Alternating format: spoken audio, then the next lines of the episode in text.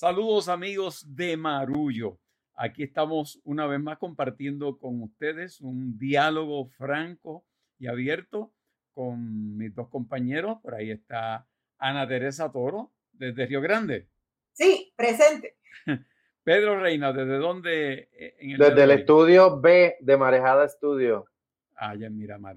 Y yo estoy de acá desde Cupey y hoy vamos a estar eh, conversando sobre asuntos que han estado ocurriendo en este comienzo del 2021 que parecen indicarnos que grandes lecciones del 2020 o no fueron aprendidas o han creado cierta confusión en los políticos y en la gente en este arranque del 2021.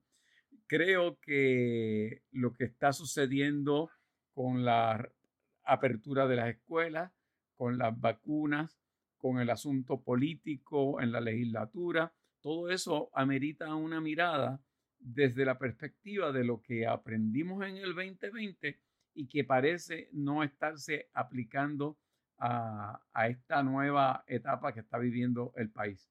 Con eso venimos en Marullo, el podcast.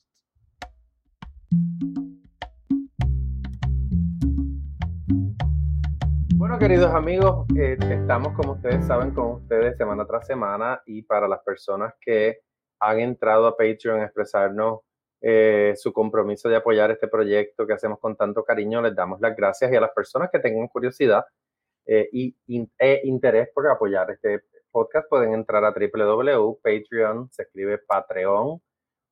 diagonal Marullo Media, y ahí hacen su compromiso y de esa manera accederán a, a contenido exclusivo y a una serie de regalos que les vamos a estar enviando mensualmente. Así que ya saben, en Patreon pueden entrar y apoyarnos. Muy bien. Bueno, pues marullistas marulleros. Marullitas unidos jamás serán vencidos. Jamás serán vencidos. Intentarán, intentarán vencerlos, pero no lo lograrán. Eh, bueno, hoy tenemos la mesa servida para tratar precisamente, como decía Silverio, estos temas de actualidad eh, que los podemos ver a partir de las experiencias que vivimos en ese 2020 tan fuerte y las lecciones que aprendimos o no aprendimos y que todavía están eh, un poco alándonos por los pelos esto eh, muy, muy de cerca. Y hay varios temas que abordar, pero entremos a uno que es muy reciente y que ha llamado eh, definitivamente la atención de todos y todas, y es la salida de la política de eh, Alexandra Lúgaro en primer lugar y en segundo lugar, y casi a la misma vez, pues la salida del país, la, el exilio de alguna manera de la exalcaldesa de San Juan, Carmen Yulín Cruz. Eh, yo creo que independientemente de eh, lo que se favorezca o no de sus posturas de ambas, eh, fueron mujeres que se presentaron a la política eh, como mujeres fuertes, porque uno de los argumentos que se suele usar para invalidar cualquier defensa a estas personas es que ha habido otras mujeres en la política. Y claro que sí, estuvo Sila Calderón, eh, eh, hay una larga tradición de legisladoras que hicieron trabajo muy importante, hasta la gobernadora, ex gobernadora Wanda Vázquez, es una mujer en la política. Sin embargo, no es lo mismo ser una mujer en la política que una mujer fuerte en la política, eh, rompiendo paradigmas de lo que debe ser, entre grandísimas comillas, el comportamiento aceptable en la sociedad esto, por parte de las mujeres que tienen acceso al poder. Una cosa que siempre se me quedará y es una lección que aprendí en el 2020, es una lectura que nos regaló eh, Ada Torres Toro, eh, reconocida comunicadora y, periodista de mucha tradición, que ella explicaba que todo este fenómeno que se había dado en torno a Wanda Vázquez, que lo discutimos tanto aquí, esto, eso de, de llamarle Titiwanda y de verla casi como una persona que nos regañaba y nos castigaba, era también una manera de eh, proyectar una imagen eh, femenina en el sentido tradicional, una imagen de suavidad.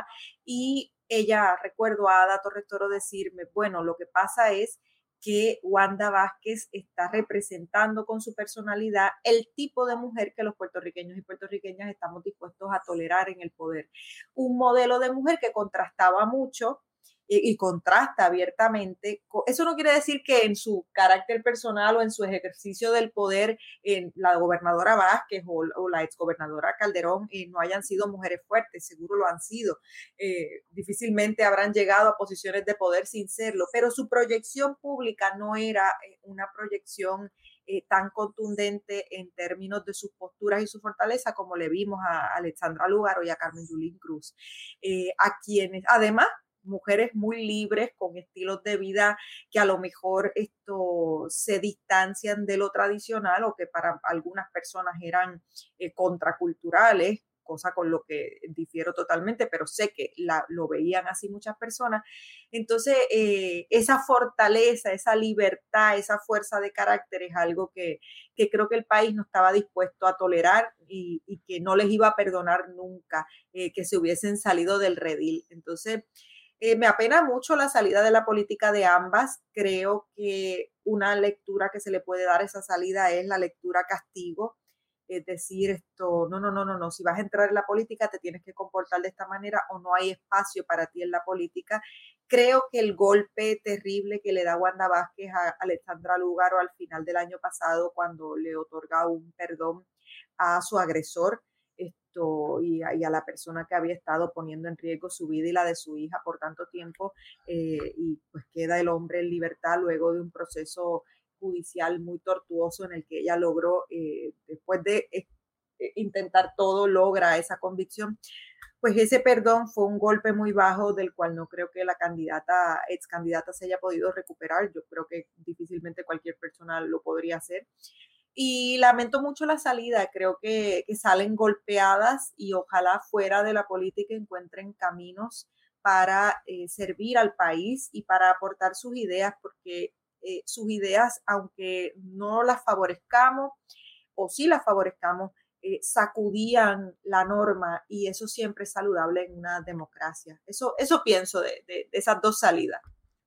Creo que habría que hacer también la distinción que hay una diferencia entre una mujer en la política que es parte del sistema y, hace, eleva su voz, etcétera, dentro de, los partidos tradicionales, y, mujeres como es el caso de Alexandra Lugaro y Carmen Yulín, que en cierta forma cuestionaban el sistema y, y pretendían eh, plantear cosas diferentes a lo que el sistema está acostumbrado. Y me parece que que eso hace más difícil eh, la labor de ellas en una sociedad eh, como la que estamos viviendo, donde el machismo es una construcción social del cual muchas veces no nos damos cuenta, a menos que no tengamos como que las antenitas bien paradas para, para estar conscientes de eso. Hoy yo discutía a través de Twitter con, con una persona que se identifica, oigan esto, como obviamente mujer, abogada e independentista, y lanzó posiblemente el ataque más visceral eh, de los que vi en, en, Twitter contra Alexandra Lugaro. Y yo le decía, este, caramba, eh, qué pena que venga de una mujer independentista y abogada que tendría tantas cosas en común con Alexandra Lugaro, pero que no tiene que, que coincidir con ella en términos de las ideas, pero que su voz, eh, utilices tu voz para unirte al coro de haters y de machistas que señalan a Alexandra Lúgaro y, la acusan de cosas que los hombres hacen constantemente por ahí en la política y no levantan esas ronchas. Si hay alguien en Puerto Rico que ha sido más visceral y más este, irrespetuoso con la prensa, con sus compañeros de partido, con sus adversarios, que Tomás Rivera Chat, y la prensa y muchos medios no se atreven a enfrentarlo de la forma en que lo hacían contra Alexandra.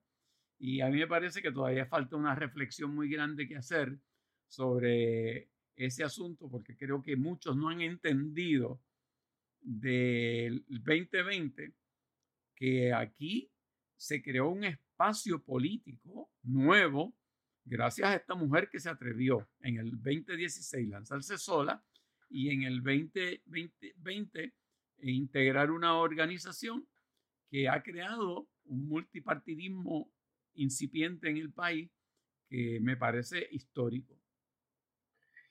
Yo quiero comenzar mi reflexión diciendo que yo pienso que la exgobernadora Wanda Vázquez eh, es una de las figuras más viles de la política puertorriqueña.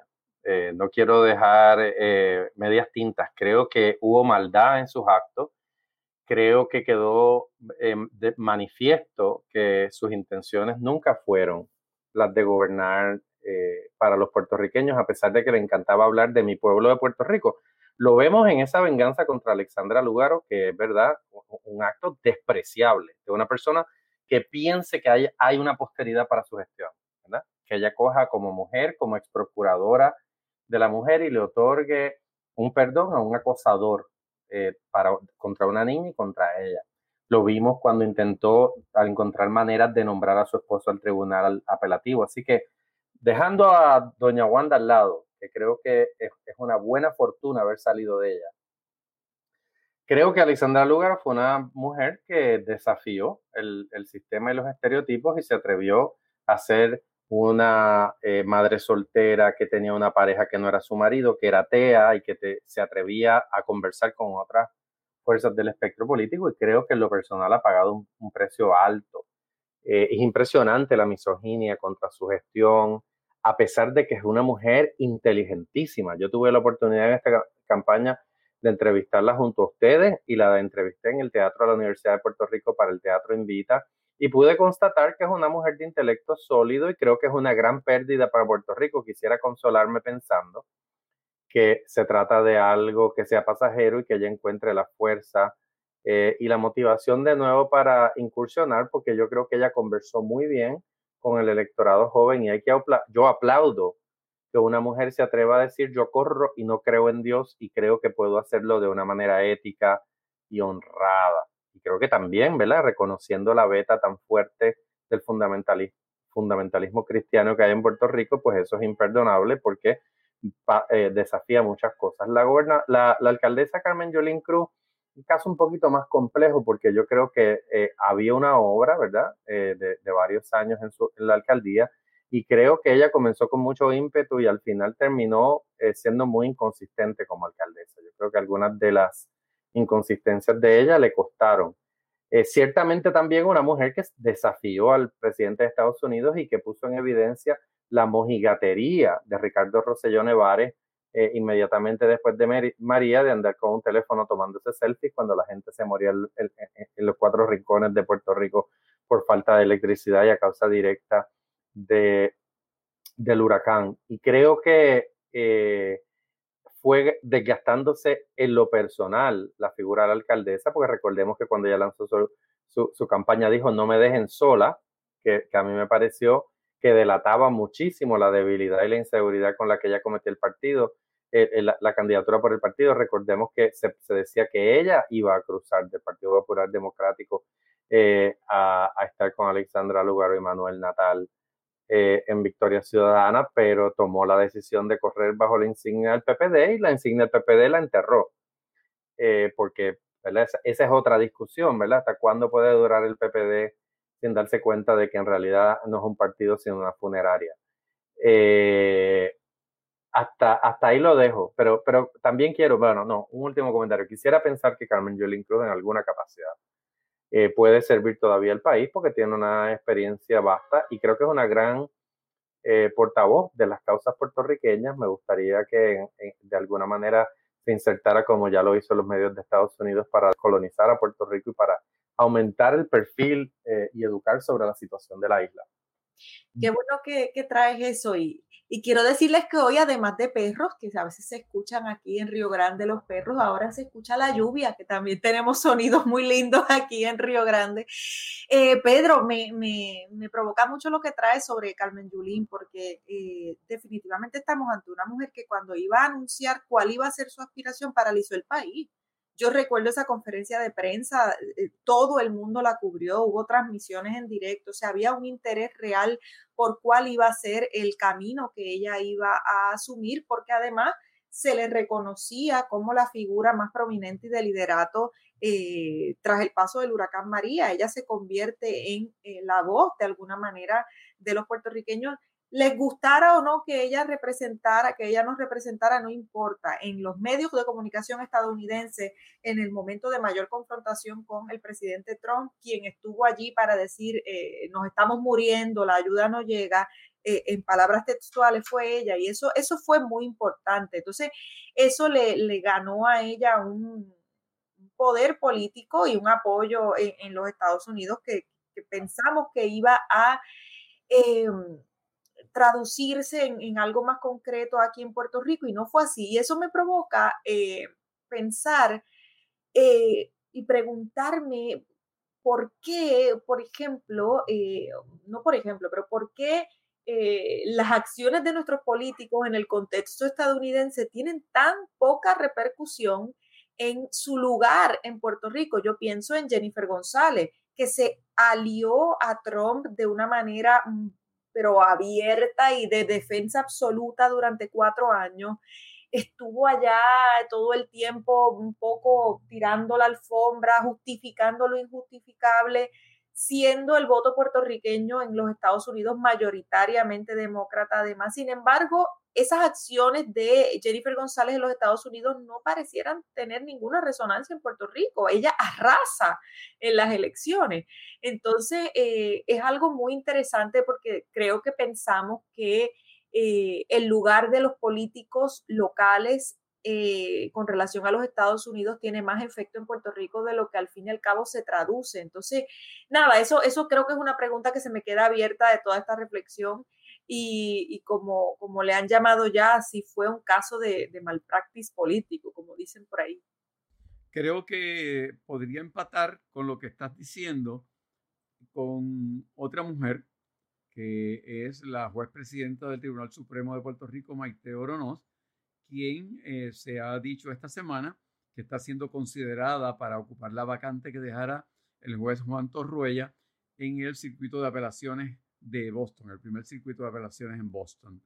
A mí me parece que ahí, aunque no se diga, me parece implícito un hecho de que ella, por ser una mujer eh, que, es lesbiana, que es madre eh, de una niña y un niño este, con su pareja, que dijo abiertamente lo que era, no se ha escondido en las juramentaciones, etcétera, para presentar su pareja y que está, es parte de una minoría eh, política dentro del Tribunal Supremo de Puerto Rico, el que haya optado por estar disponible para una plaza en Boston también nos deja saber que obviamente no se sentía o no se siente cómoda dentro del ambiente político partidista del país y que también opta por cierta, eh, de cierta forma retirarse.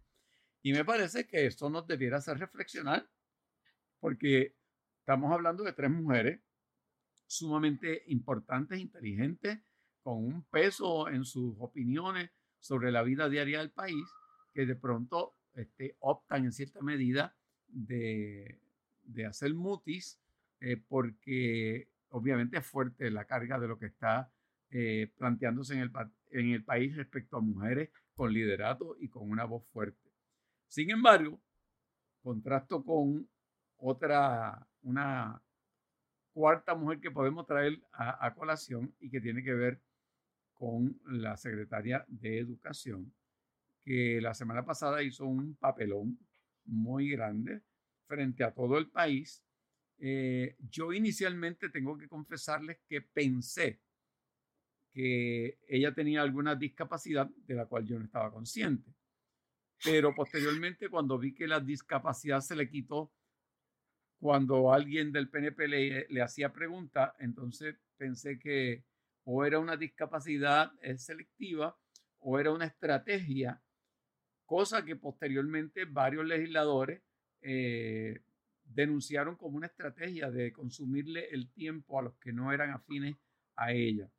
Eh, a mí me parece que ese tipo de persona que le juega al sistema, que se convierte en ficha del sistema, ese tipo de personas usualmente no tiene los problemas de discriminación o de ataque, simplemente están ahí, son una ficha porque les conviene al sistema, pero cuando hay mujeres con una voz fuerte que quieren hacer las cosas como hay que hacerlas, entonces esas son discriminadas y en cierta forma obligadas a salir del ámbito político. Pedro. Pedro está congelado, pero yo quiero, en lo que Pedro se descongela y no está en Texas, que hay tantos puertorriqueños sufriendo allá, esperamos que estén seguros, congelados, que estén a salvo. Y qué pesadilla para, para tantos hermanos y hermanas puertorriqueños que seguro escuchan el podcast Marullo. Ojalá les estemos llevando, si no calor literal, un poquito de calor humano eh, porque me imagino que muchos se fueron huyendo de todo lo que se sufrió durante el tiempo de María y tener que estar allá en, una circunstancia similar, pero con el agravante del frío, es que no me quiero imaginar lo que están pasando. Pero eso, eso que dices esto, Silverio, de, de, esa otra mujer que traes a colación, a mí me parece súper importante. De hecho, hace poco escribí una columna que tenía que ver con ese pobre desempeño, porque es que eh, no quiero que esto suene a que estamos haciendo un, gran, una gran argumentación simple y sencillamente porque se trata de mujeres en la política. No, eh, eh, sí hay algo evidente, esto que es esa doble vara que hemos escudriñado y hablado en este podcast muchísimo y se discute constantemente en el país. Sin embargo, eh, esa doble vara no puede tampoco esto, eximirnos de analizar las cosas en su justa perspectiva y la secretaria de Educación, eh, de quien uno esperaría no solamente un desempeño adecuado y administrativamente eficiente, uno esperaría además que sea el rostro de la educación en Puerto Rico, porque eh, esos nombramientos tienen un valor de eficiencia, pero también tienen un valor simbólico que le den tranquilidad al país de que la persona que esté en esa posición es la que mejor puede representar los valores de ese departamento, de esa institución, de la educación del país. Entonces, eh, verla hablar de esa manera sin, sin tener ningún impedimento que le precisara de, ese tipo de desempeño, pues sí es algo que, es criticable, que es señalable. Eh, y eh, rápidamente saltaron a defenderla diciendo, no, dicen eso porque es una mujer. Eh, no, no, no, precisamente porque es una mujer eh, y le reconocemos su legitimidad de estar en la posición, pues exigimos de ella lo mismo que de cualquiera. Esto no, no se trata de excusarla por ser mujer, al contrario, el respeto más grande que le podemos dar a, a, la secretaria es exigirle lo mismo que se le exigiría a cualquier persona que ocupe ese lugar, ese puesto. Eh, y eso me lleva a pensar, por accidente, no lo tenía en la mente, pero de repente está todo conectado, eso me lleva a pensar en eh, el escarmiento que se le ha dado a la alcaldesa de Loíza, eh, Julia Nazario, por atreverse a decir algo que, que, es evidente. Ella habló del machismo en el Partido Popular eh, y no solo en el Partido Popular, sino en, el, en el, PNP también. Y de pronto eh, ha salido el, gran tapaboca institucional contra la alcaldesa. Eh, ha tenido ella que ir a la televisión nacional a defenderse y, creo que lo ha hecho muy bien porque les recuerda a todo el mundo que decir que una institución es machista o tiene este tipo de conducta es parte de hablar de un problema eh, que no está resuelto y si se formó tanto revuelo precisamente porque no está resuelto y, machistas son todos los partidos sin excepción porque la sociedad lo es. Entonces, eh, son nuevamente mujeres fuertes que eh, encuentran cómo torear y cómo navegar estas aguas y a las que debemos criticar de frente. Ese es el, acto de mayor dignidad que se le puede dar según mi perspectiva. Creo que Pedro regresó y nos puede ayudar a amarrar esta idea que ya va, mira, por, ya viajó por Texas, dio varias vueltas y, está de regreso. Pedro, ¿estás ahí? No, parece que, parece que no, parece que seguimos tú y yo en este diálogo. A, a, dúo, a dúo. Mira, eh, me parece que eh, el asunto que se denuncia eh, por parte de la alcaldesa de, de Loíza, y creo que también tenía que ver un poco con la alcaldesa de Morovi, si no me equivoco. Sí, sí. Que aspira, aspiraba la de Morovi a, limpiamente a la posición de presidenta del Partido Popular Democrático y hubo unas movidas por ahí como para sacarlas de carrera que provoca a su vez la denuncia de la alcaldesa de, de Loíza. me parece que es un asunto que los partidos políticos debieron haber aprendido del 2020 y no lo han aprendido. Eh, me da la impresión que en las actuaciones de Pedro Pierluisi eh, con respecto al nombramiento de la secretaria de Educación y el Partido Popular con respecto a la selección de su presidente, parecen ignorar la diversidad que el pueblo manifestó en las elecciones. El hecho de que el Senado de Puerto Rico, por primera vez en su historia, tenga 13 mujeres en posiciones eh, de, legisladora, senadora, y el hecho de que haya una diversidad tan grande en la legislatura en general, es una lección sumamente importante del 2020 que parece que los dos partidos que han ido perdiendo apoyo dramáticamente, dramáticamente, o sea, que el hecho que los dos partidos estén rayando en el 30%, o sea, esto es una tercera parte de la población, eh, no parecen haber entendido la lección del 2020 y a mí me parece que, oye, la gente consciente que lo hay en cada uno de esos partidos, exíjanle a su liderato el que se reflexione sobre lo que sucedió. Y yo creo que esa exigencia de reflexión también debiera aplicarse a los grupos emergentes, porque me parece que al país le haría una le haría falta el que tanto el Partido Independentista como Victoria Ciudadana compartieran sus reflexiones de qué se aprendió de la pasada elección. Porque si eso se queda solamente en el manejo en pasillos en, los partidos políticos, pues no se beneficia la gente de esas enseñanzas que a mí me parece que fueron sumamente importantes.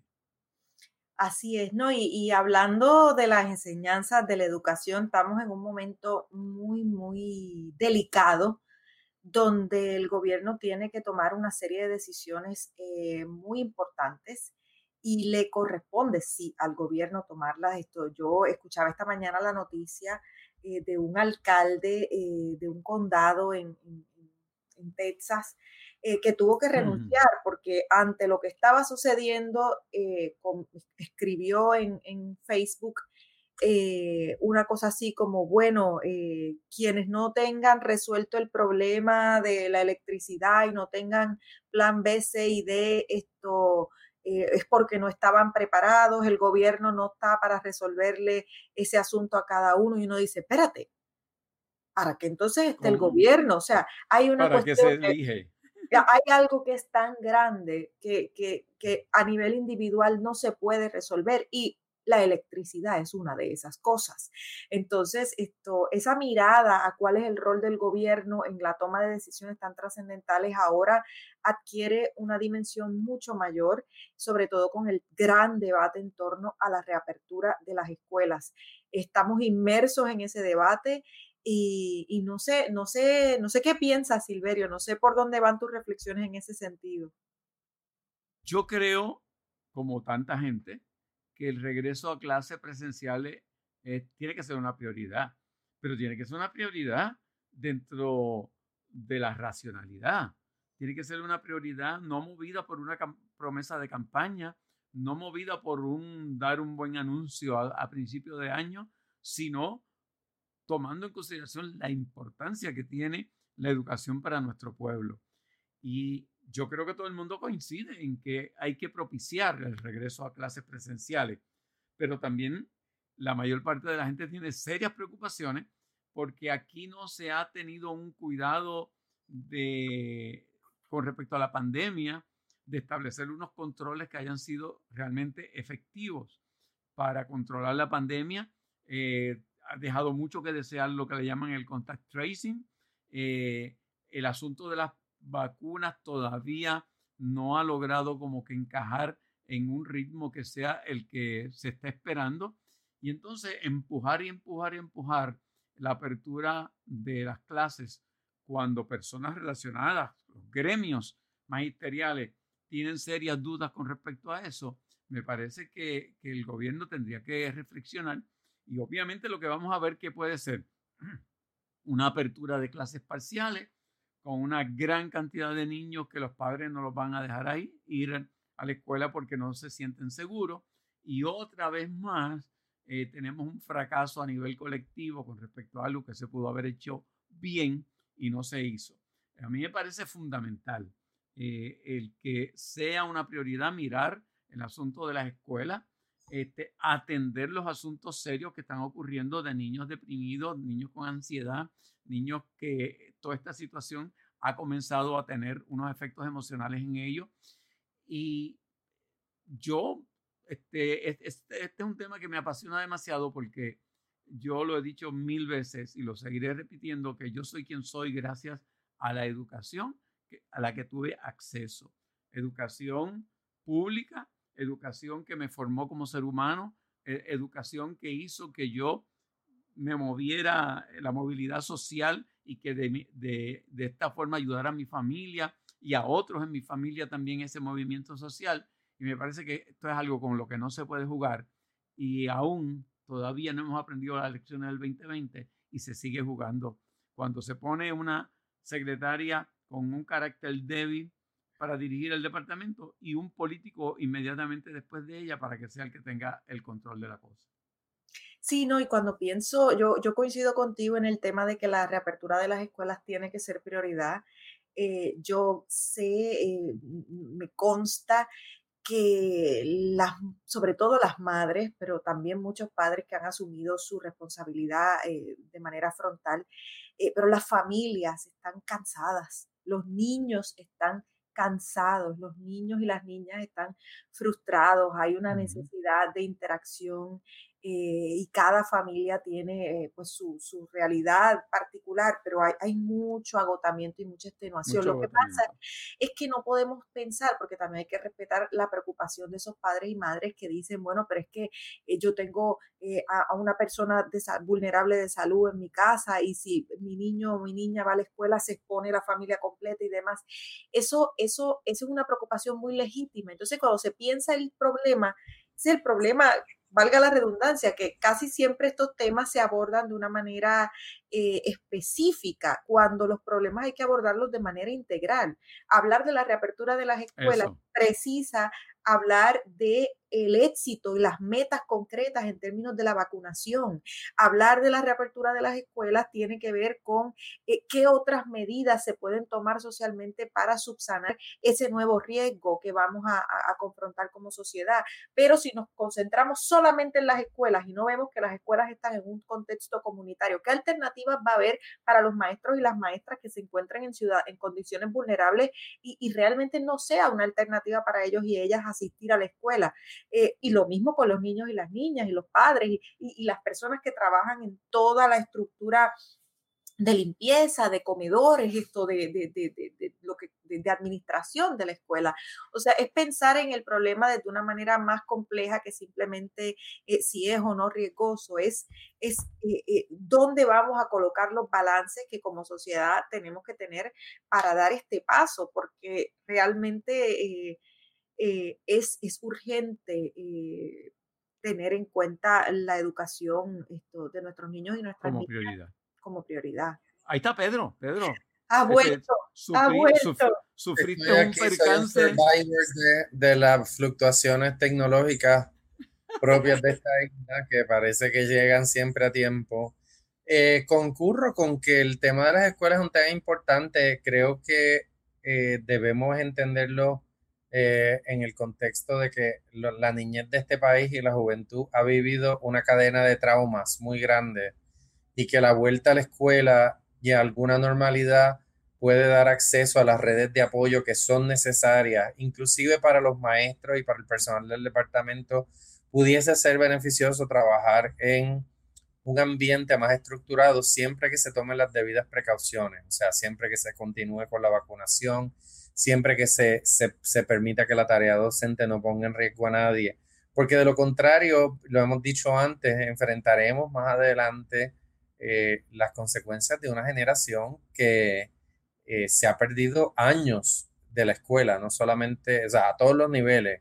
Aquí estoy hablando educación elemental, superior e universitaria. Así que, eh, y universitaria. Así que eso me parece que es un tema urgente ciertamente vemos que el gobierno está atravesado en este momento por las dificultades que tiene, algunas cosas como la tormenta de nieve en Texas y el sur de los Estados Unidos que ha imposibilitado el flujo de, las vacunas a Puerto Rico, atrasado los calendarios de vacunas. Y eso eh, eh, hay que tomarlo en cuenta y hay que continuar con la vacunación a, medida que se sigan aprobando otras vacunas, pero lo de Texas se nos quedó. Yo quiero comentar rápidamente que Texas es uno de los estados que más escucha marullo. Eh, así que un saludito a los boricuas de Texas. Y también es uno de los que más ven las la bohemias de Facebook Live. Eh, Texas es la tercera ciudad que más ve los lives que nosotros hacemos en la parte bohemiosa. Digo, para poner, para poner esto en perspectiva, Texas es más grande que Francia y tiene 30 millones de habitantes. Wow. Así que eso es impresionante. Así que por eso los, los, los tejanos se dicen que son una república, ¿no? Porque en algún momento eh, lo fueron, por un brevemente fueron independientes de Republic of Texas. Pero eh, es impresionante ver la devastación que ha traído esta tormenta que ahora se mueve hacia el este de Estados Unidos, eh, lo mal preparado que estaba el gobierno de Texas, que se pasaba burlándose del gobierno de California eh, durante las emergencias que ha tenido California por los fuegos forestales, los deslizamientos y las inundaciones, y de repente esta tormenta de nieve, lluvia helada e hielo ha puesto en evidencia que eh, Texas es tan susceptible como cualquier otro estado.